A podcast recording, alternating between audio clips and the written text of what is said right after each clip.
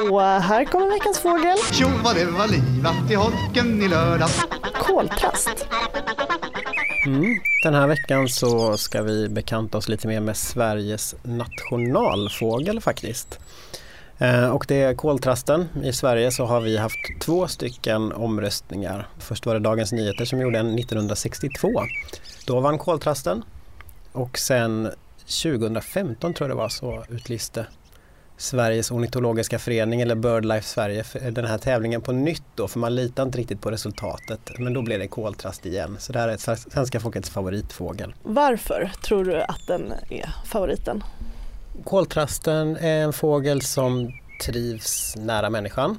Finns i, i trädgårdar och liknande och lätt att känna igen. Så att jag tror att många har en relation till den och sen sjunger koltrasten väldigt vackert också och har en, har en omtyckt lite vemodig sång som jag tycker passar den svenska folksjälen ganska bra. Så att det, eh, det är en sympatisk fågel som, som man ofta kommer nära.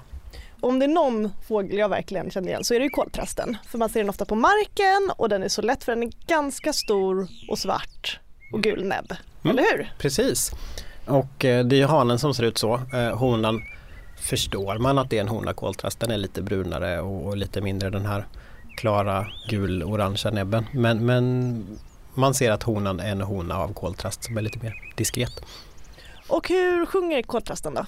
Koltrasten sjunger en ganska långsam och lite vemodig sång. Det är en välljudande och högt ljudande sång som man börjar höra oftast i början på säsongen så är det kanske i mars-april sådär. Det är en av de första fåglarna som kommer igång och sitter ofta i skymningen och, och sjunger.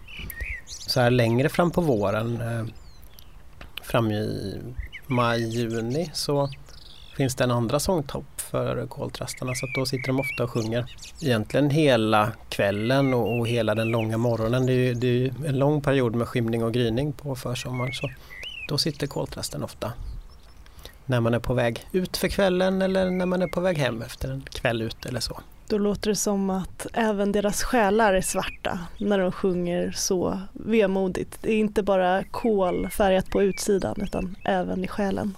Så kan man absolut säga faktiskt. Det finns ett, ett vemod eller en svärta eller så i den här sången.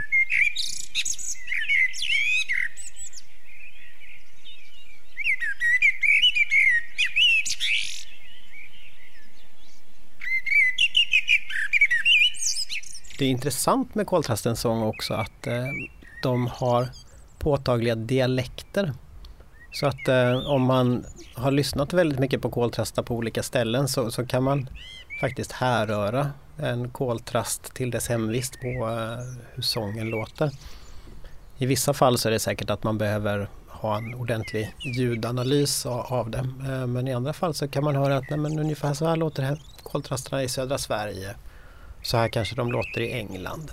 Men gud vad intressant, så då måste det betyda att koltrastarna, deras sång är något som de lär sig. Den finns inte 100% medfött hur de ska sjunga utan det är precis som vi människor, vi lär oss att prata och de lär sig att sjunga som de andra koltrastarna i sin omgivning.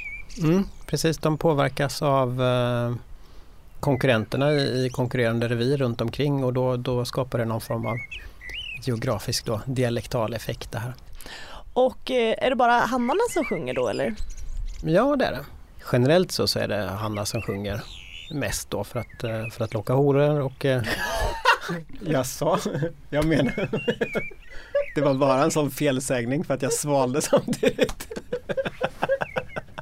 Generellt så är det hannar som, som sjunger mest hos de flesta fågelarter. Sen ibland kan det vara så om det till exempel är ett vinterrevir som ska bevakas eller så, så kan honor också sjunga och, och, men hos koltrastar så är, det, så är det hannen som sjunger. Men då tycker jag vi kan konstatera att koltrasten är fågelvärldens emos. Ja. Och så tackar vi för oss. Absolut. Och så uppmanar vi alla att följa vår Instagram, veckans understreck fagel.